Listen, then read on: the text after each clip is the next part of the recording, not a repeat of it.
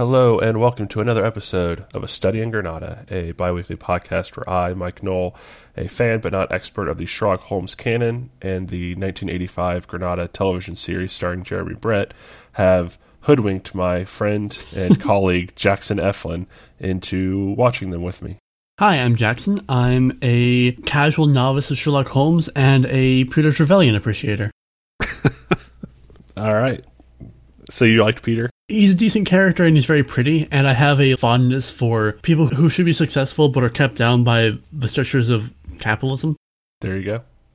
Uh, this week we are getting into The Resident Patient. This one's a tough one, gang. And I would argue that it's not necessarily a bad episode. It's definitely one of the ones that had to stretch to fill the 15 minute time bracket. The amount of there's to talk about is maybe less than there normally might be. But I got things. Yeah, I uh, I've started referring to these episodes as the 50 minute problem because they had a very short story where somebody shows up, tells them everything. Holmes goes to a place and is like, "Well, I'm going to write a telegram," and then, "Oh, here's the answer to my telegram. I'll tell you everything." Mm-hmm. And they have to make that into a 50 minute episode, and they choose the wrong ways of doing it this time. I don't know. I think there are some ways in which they're successful. But let's just summarize the whole thing real fast, just to sort of get that out of the way, and then we can get Yeah. into the pros and cons. Normally, we would do you know a little bit of the synopsis and then have talking points, and in this one, it's legitimately just a person talking to them for a long time. They go look at something, and then they they've solved it. It- We don't need to go in depth, so I'm just going to breeze through the synopsis as quickly as I can. So we open with Holmes and Watson at a barber shop, being Holmes and Watson. You are sitting there,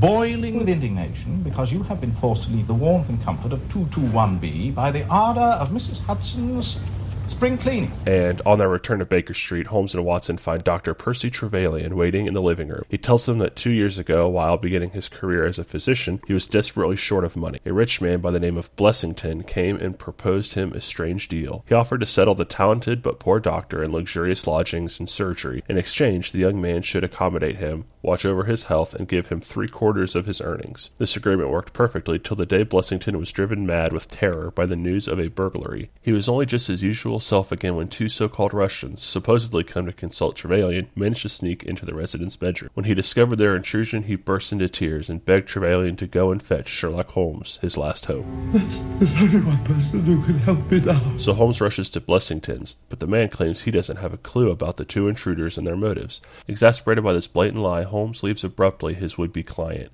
The next morning, a telegram calls him back to Blessington's house. The resident patient has been found hung in his bedroom. Holmes concludes from a close examination of the room that the dead man has not committed suicide. Three men were present in the bedroom.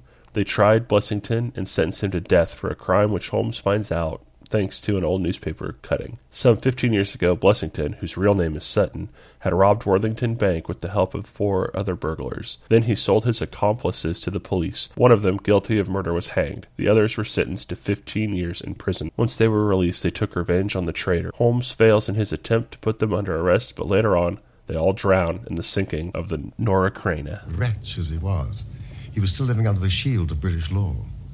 And I have no doubt, Inspector, that we shall see that though that shield may fail to guard, the sword of justice is still there to avenge. There's two big important things that happen entirely off screen in this story. Well, like we open with a, a weird scene of Blessington having a, and this is original. Like I, I tried to watch this once before in preparation for this episode, and it just like I got really confused at one point, and it was very late at night, so I just went to bed. And it's that in the dream Blessington has, he's being called Sutton, and then he comes downstairs, and there's just four dudes and a coffin, and they open the coffin, and he's in it, and then he wakes up, and then nobody's named Sutton anymore in the episode. that which that's a thing that they added for the episode, that dream sequence thing. And ostensibly it's to, you know, create the mystery of who's Sutton. But because they're saying it in this creepy echoing voice, you're not sure what's being said for a while. Sutton.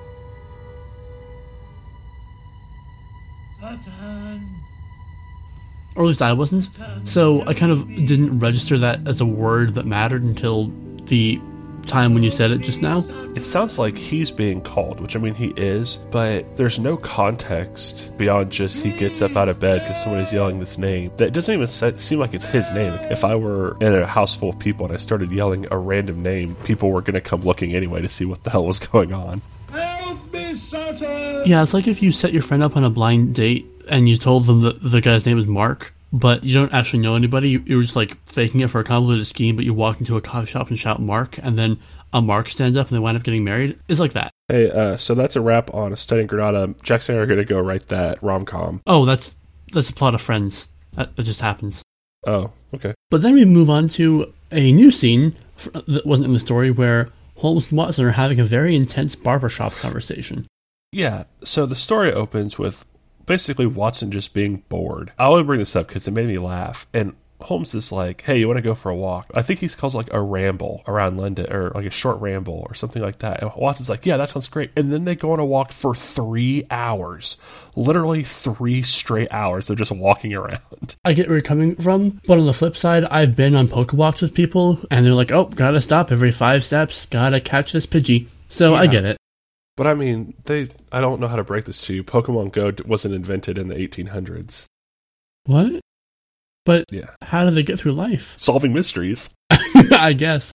Whereas here, they're instead in a barbershop. Holmes is tapping this rhythm. Watson is deducing from this that Holmes is bored or has something on his mind. And Holmes does say, Oh no, I was figuring this concerto. But then he does say, Well, maybe I kind of was bored. And then they walk home arm in arm. I want to get back to this Watson thing because we've talked a lot about Watson getting better at the deduction and kind of trying to prove that he is good at it. And this is a great scene for it. And just the way that he draws inferences, the way Holmes would. My dear Watson, however did you deduce that? You left our rooms in some haste. You are without either your gloves or your cane. Holmes seems very pleased by all this. Go on. And Watson looks absolutely elated. Like, I nailed it. I did it. Hole in one. And then Holmes basically drops the, except you are entirely wrong, of course. And then goes through this entire thing and the devastation of Watson.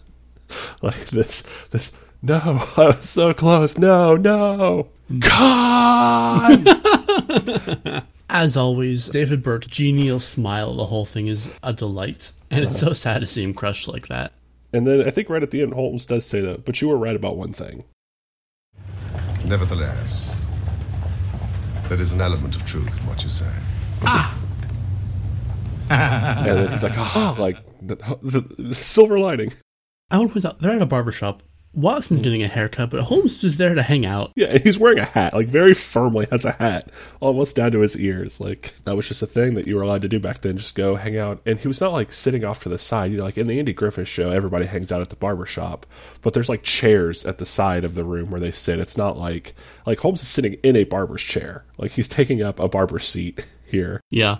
Oh, to be fair, are you going to tell Sherlock Holmes to get out of a seat if you don't have to? Granted, he'd probably find some dark secret of your past and ruin you, or it'll turn out you committed murder somehow. I really like the idea of Holmes as being a petty detective. Like, I don't want to give up my seat. Hmm. You robbed a bank three years ago. I mean, that's pretty much the premise of BBC Sherlock. Oh, wow, you're not wrong. I, I take it back. I don't want that. Um, so they do head home and they see a cart outside, and I like this scene as well because in the story, Holmes you know runs through the ah yes he's a doctor but only recently in practice and da da da like runs through the whole litany of things and. Watson has a brief, like in the text of like, of course I'm I was familiar enough with my friend's methods to see this and this and this, and Watson kind of points out the inferences that Holmes made, and I like in the episode they like back and forth, kind of the way that Mycroft and Sherlock did, A doctor's. A general practitioner's, I perceive. Not been long in practice or had much to do. Come to consult us, I fancy. Lucky we came back. back if the two of them together are like, ah, yes, you've noticed this. Oh, yes, and of course you've noticed this. Watson's good at it. And, like, sure, it's not like a deep, complicated crime type thing, but it's enough that Watson can get by at these, like, low DC encounters, which is really cool. We talked in the Naval Treaty about having Watson's interiority making him dumber. Possible, like the idea of him being dumber because he can't think like, oh, well, this is actually a pretty simple answer. This is what I think because we need Holmes to give the big reveal. And in the same way with the stories, Watson being like, oh, yes, of course, I was familiar enough with his methods to do this and this and this almost seems like the, yep, that's, that's what I thought too. Hmm. Whereas in the show, having them do this kind of intent, like a two person act like this, is more of like Watson actually does understand and has internalized some of these methods. Also, speaking of things he he internalized, Watson gets to be a doctor a little bit. The man waiting for him was a doctor who has published a monograph on nervous lesions, and Watson's super excited to meet this person. And this oh. guy's like, wait, someone else read my book? Monograph, drink. Yeah, I love this scene. And Holmes just sits there kind of amicably grinning as they're basically geeking out about medicine, which I like the idea of. He's just letting Dr. Watson have this. Like, clearly, this is a person that Watson admires in a way, or admires their work. And so Holmes just kind of lets them have this. Aren't you the author of a monograph upon obscure nervous lesions? Yes, but I so seldom hear of the work, I thought it quite dead. By no means. My hobby has always been the study of nervous disease. I should, of course, like to make it an absolute speciality. But a man must take what he can get first. And I like that Watson gets this chance to show that he has a life outside of Sherlock Holmes and crime. He's still interested in medicine. He's still learning about updates in the field. And he's well read. Yeah. Holmes, you know, has all these things that he reads. Like, he's written monographs on deciphering codes and mushrooms. And I'm pretty sure there's one about pipe tobacco later on that he talks about.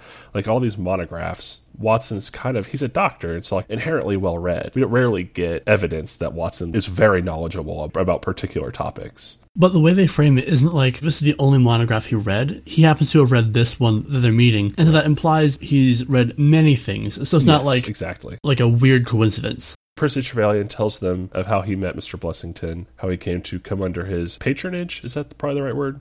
Yeah, that's probably a good way to put it. The practice he set up, and then the burglary that set Mr. Blessington a titter, so that he basically turned the house into a fortress. Like they put bars over the windows, added locks to the doors. Like he basically just made this into a fortress that nobody could get into, seemingly because he was afraid that they might get burgled. This is true of both the episode and the story, but Trevelyan gives a long explanation of how this all came to be, and we don't need it. No, It could it's just be- so long.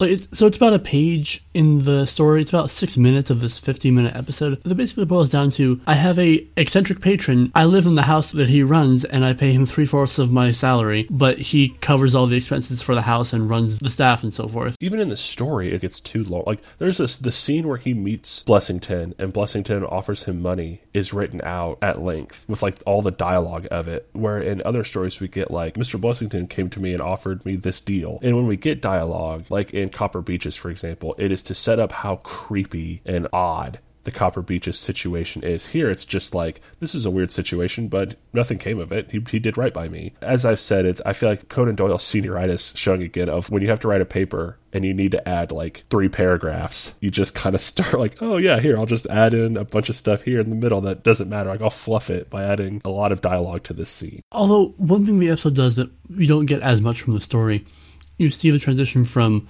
Trevelyan's old office, which looks like one room and he's wearing a blanket and fingerless gloves and it's kind of dark and dingy, to his new office, which is beautiful and well lit and has nice furniture and he's wearing a nice suit. The walls are this lovely salmon color. That's a thing where if it hadn't been in the story, I would have given the show credit for doing that scene. Like in Dancing Men with the Cubitts, where they take the hitherto unseen relationship part of it and they put that in the episode to the episode's credit. In this one, the story hadn't had that scene in it, and they had put that scene in. I'd be like, okay, cool, they're fleshing out this backstory thing that works. But because it was in the book, almost word for word the same, they put it in the show. It's like, okay, I mean, they're just putting in every scrap of the book that they can to get to 50 minutes. Basically, if they hadn't had to do it, I would have given them more credit for it. And they could have theoretically filled that time with something else by accelerating the plot, having less interstitial scenes or you know scenes of characters walking but changing out of clothes or whatever. But they didn't give us any depth of personality, like introducing us to this one page who is responsible for the crimes. Yeah, or like shorten that scene and give us maybe another scene of Percy Trevelyan trying to get a medical career going. The types of patients he's trying to get, or like people of the caliber that he wants to treat, come into his office and kind of sneer at it and maybe then leave and don't come back.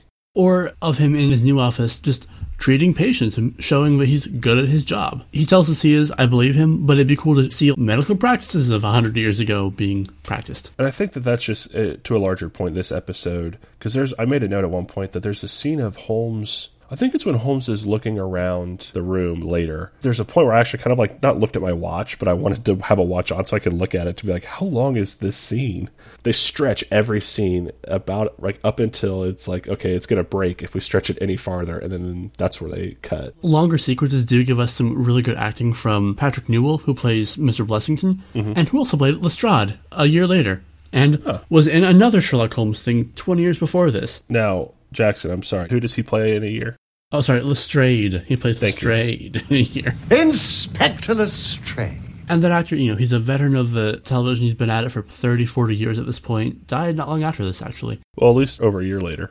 And he is very evocative. His personality takes up the room. He's a, he's a very like vibrant character. Lots of stories have that one character everybody would want to play. Like you know, he's kind of the King Lear of this story, uh-huh. and he really puts his effort into that. And I appreciate that. It's cool. Trevelyan tells him his story, and Holmes basically immediately is like, "Yeah, let's do it, let's go." Which I like. It was very much the like, "Not a moment to lose, Watson." He doesn't say that actually, but Trevelyan finishes this story, and it's like, and he asked me to come and get you, and Holmes just gets up and gets his coat. He's not like waiting for anything in particular. It's like, well, I'm needed. Although later Blessington will tell him, No one has ever needed your advice more than I. No one. "No man has ever needed you more before than me, who was possibly potentially burgled of nothing." Yeah, I made a note of that too. I just it, it cracked me up. I actually kind of laughed when I saw them. Like, no one's ever needed your help more than I do. But it is a really good character beat. Like it tell mm-hmm. kind of tells you all you need to know about this person. We kind of lightly skipped over this in the story. Do you have anything that you want to mention about the Russians in quotes? Almost just like those good non-Russian people doing Russian accent things. It's always kind of delightful. Yeah, and I did make a note because he asked the older man, the patient that is supposedly there to see him, he asked him, Do you drink alcohol? and he says, Vodka. and I just wrote in my notes, of course the Russian drinks vodka. Vodka. I see. Although we will later learn they're not really Russians, so Yeah. them being stereotypically Russian is kind of subtle foreshadowing, I guess. As soon as he has to be drank, I almost would have put like down my life savings on the, the next sentence he said was going to be that he drinks vodka. So they arrive at Blessington's house on Brook Street. And he basically pulls a gun on them immediately because he thinks they're imposters until mm-hmm. Percy like talks him down. The other two gentlemen. Are they what they pretend to be? They are Mr. Sherlock Holmes and his friend Dr. Watson. and Holmes gets a look at some footprints on the stairs, and then basically is like, "All right, well, what, do you have anything you need to tell me?" And Blessington says no, and Holmes goes, "All right, bye." And they're like, "What are you doing?" He goes, "If you're gonna lie to me, I'm just gonna leave." Like, and he just leaves. Like, he just goes home. And unfortunately, he will never get anything else out of Blessington because Blessington dies that night. Yeah, they receive a telegram very early in the morning from Percy Trevelyan telling them to hurry to Brook Street. And I know, Jackson, you wanted to touch on this because uh, Holmes actually wakes Watson up very early in the morning, and we get a glimpse inside Watson's bedroom. And it's full of model ships that Watson apparently builds in his free time. As someone with a fondness for the age of sail and ships of this time period and design, I, it brought warmth to my heart th- that I shared this interest with uh, this Dr. Watson. with the good doctor. With the good doctor, yes. Not the one from the TV show.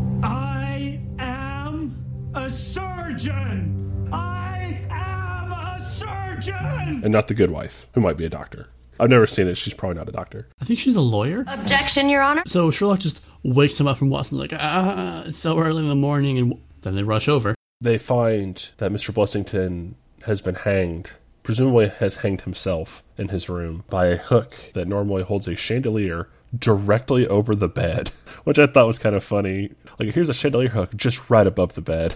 That's where keep my chandelier hooks. They cut him down, and Holmes looks about. And there's a there's a beat I want to touch on because, like I said, I know you want to get to Holmes's investigation, but there's a thing I noticed that I thought was going to come up, and it was a very subtle thing that they did that I really liked. And it's when Holmes kicks the stool under Blessington. It's noticeably shorter than he is. Traditionally, if if they hung themselves, they'd stand on a stool and kick it out from underneath themselves. But it's like there's about half an inch between his feet and the top of the stool. He'd have to be like standing on his tiptoes before doing so, which would make it hard to kick the, the stool. Exactly. And it was a thing where I thought that that was going to come up. And I, I made a note because I really liked that they didn't like force that down our throats. It was just a very subtle, like he kicked it under him and it was too short.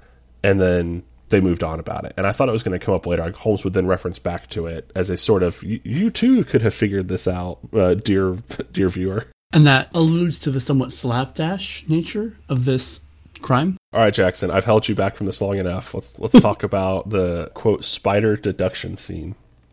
So Holmes has this thing he does where he'll be just examining every bit of a crime scene, but because it's Jeremy Brett and he's a very tall, slender man who wears all black and kind of moves around the room with more concern for gathering clues than for presenting himself as a human, he kind of moves like a spider. Sort of scuttling around the room, examining everything.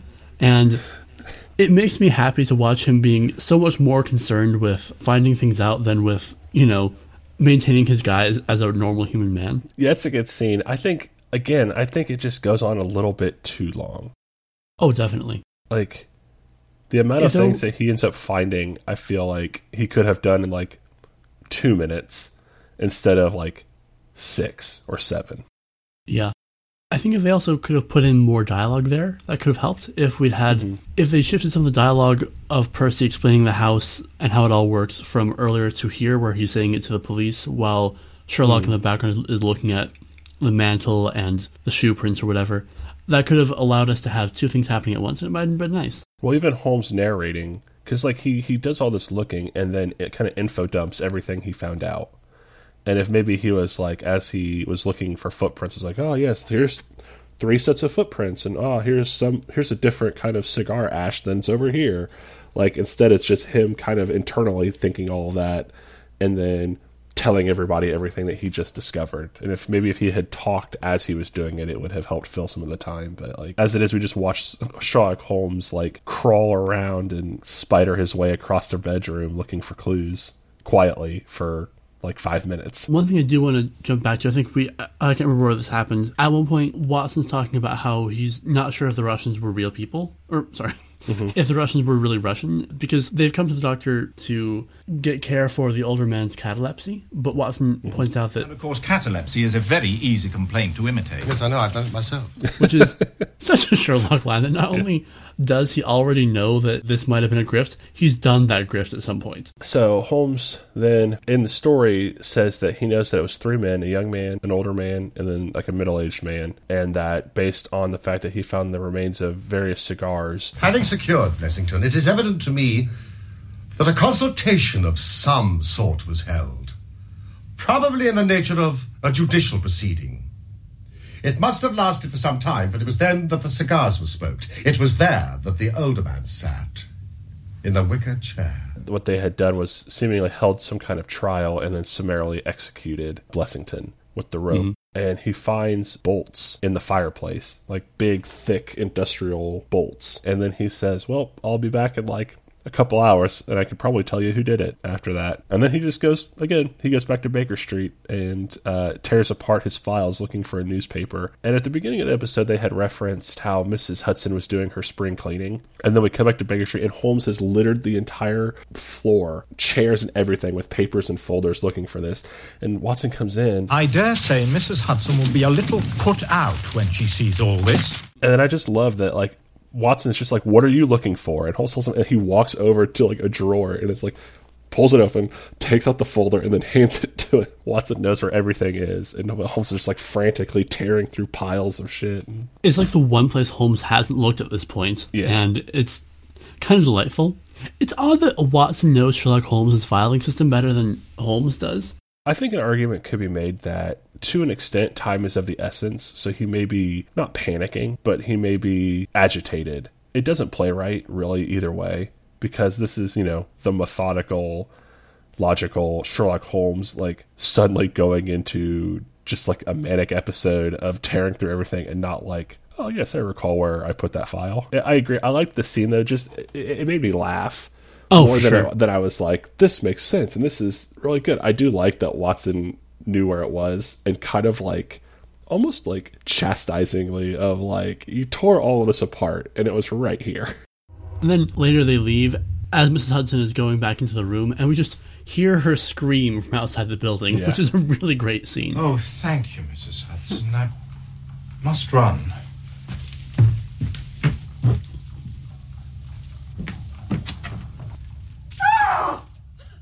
So Holmes returns to Brook Street and informs them that Mr. Blessington who was real name is Sutton, was part of the gang who robbed this bank, and that a person was killed in the robbing of, and then that Sutton probably turned state's witness and ratted out that guy and the whole gang, and they all got 15 years in jail, and that the newspaper he was clutching about the burglary earlier also had a story about them getting released from prison, and so he used the burglary as cover to justify putting up all these defenses and that they had come and got their revenge. And then they get away and but drown.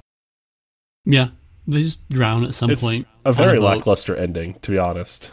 They've changed the ending before where they catch the dudes on a train. I was so sure that Percy was like the son of the guy who got hanged or something like that. Like I was so sure that Percy was part of this. They set up the the paid, the doorman basically, as complicit. So, like so obviously he is the inside man that helped them get inside.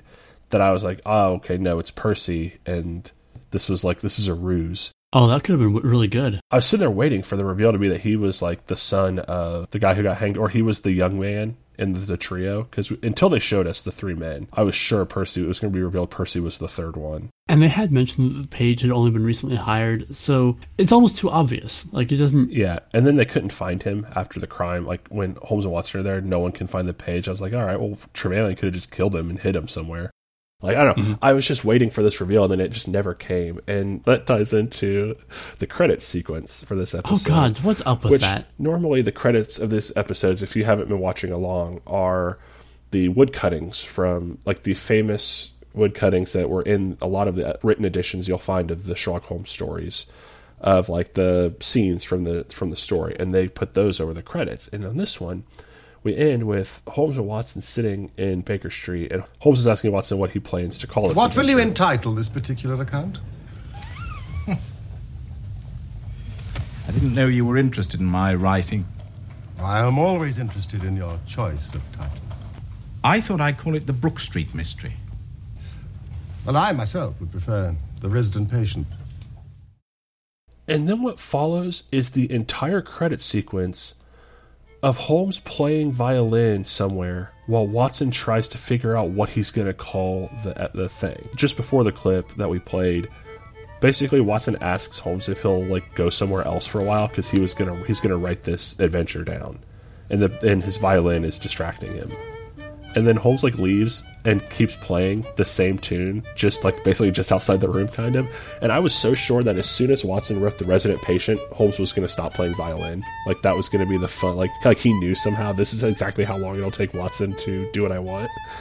And no, just he didn't. He called resident patient. The episode was over, or whatever. But it was legitimately the entire credit sequence was Watson just sitting there like trying to come up with a title for this episode. Which, you know, could have been some interesting drama of the tension between Watson's creative drive and Sherlock's creative drive, except that we already know what it's going to be called because we already watched it and presumably have already read or heard of the story. And I just I thought this again with Percy, like this this episode, the Strayer thing, to me felt like it was building two things. Then it just wasn't those things, and not like, oh, like we tricked you, like you know, uh, oh, if you've been paying attention, actually this was the twist or whatever. It was just like, oh, uh, this seems like an obvious build up to this thing. Oh, it's not okay. And there was nothing like better in its place. There was no surprise. It was just, oh no, I was wrong. Okay, and that happened like a few times throughout. I don't know. It, maybe it's one reason I was also kind of disappointed with this one. I think if you're just watching it to watch and you're not trying to solve it ahead, you're probably going to have a better time. 'Cause I, I don't really go in trying to solve shows. I never succeed. But yeah, I get where you're coming from. It's not a particularly satisfying mystery. No. And that's more what I mean. I wasn't necessarily trying to solve it. It was just uh, engaging with the episode as it was going, like these clues, and just kind of like, I guess, a little bit of playing along at home, but not necessarily like, oh, I'm gonna, I'm gonna solve this one for sure. I just was kind of like, oh, okay, this being a savvy TV watcher, oh, okay, well, this seems like this is building to this and this and this, and it just didn't, and it was something else that was less interesting. but them's the breaks at Baker Street. The Baker Street breaks. The, the Baker Street. Mm-hmm. The Baker Street. Br- Never mind. that joke just not happen. The uh, Baker Street Breaks, good name for a band. There, I said it. All right. Uh, I don't know if you have anything else. We have some time for a few short monographs before Must Clash. If you have anything, There is a bit in the story. They don't say it in the episode, thank the gods. It's kind of just a bit of a gross thing I want to note. Blessington is a fat character, but the story goes into detail about how the flabbiness of his corpse makes him seem unhuman, which is kind of shitty. Yeah, Uh, it's not great. and like I mean, corpses do look weird. That's that's true. I watch enough of The Order of the Good Death to know about that, but it's still it's kind of gross, and I'm glad they didn't go into that too hard. You watch what? Ask a Mortician from The Order of the Good Death. It's a Huh. really cool YouTube show. Fair enough. Link in the description. I had a small monograph that I like about when they cut Blessington down. There's this very like somber and I don't want to say like respectful, but like Holmes is like looking around at all this stuff and he's got like his bright Sherlock Holmes on the case, like taking everything in eyes. And then he just kind of like nods to the inspector and then steps forward and like wraps his arms around Blessington and Watson and Trevelyan come forward. They like lift him up so that they can cut him down. And it, but it was this very nice kind of like soft, tender moment in a way of this is a dead person. And like they took that into account. Holmes kind of stopped for a second and respectfully helped take this person down off the, the noose. And I just liked it. It was it was nice. and it's a good acting moment for Jeremy Brett. That there, you know, there's no dialogue in that bit either, but there it's okay because we're focused on his face as he's working through whatever's going on in his head. Hmm. I don't think I have anything else. Oh, um, a little fun scene I'll put in the clip when Holmes asks, I don't suppose you've read my monograph on cigars and cigar ash. Well, the guy's like, oh, Yeah, I love the at least the show's continued use of. I'm sure you, I'm sure you've read my monograph on this, and people are kind of just be like, "Oh, hmm, what's oh, what's that on my shoe?" Like just kind of politely trying not to say no. obviously not. So if that's done, then all that's left is must clash. Yes, and we have some contenders here. Um, the older Russian man has some decent sideburns. So as always with Dr. Watson, um, there's Inspector Lanner, Who kind of has the same mustache? It's just a little bit like longer, like it goes more around the edge of the mouth.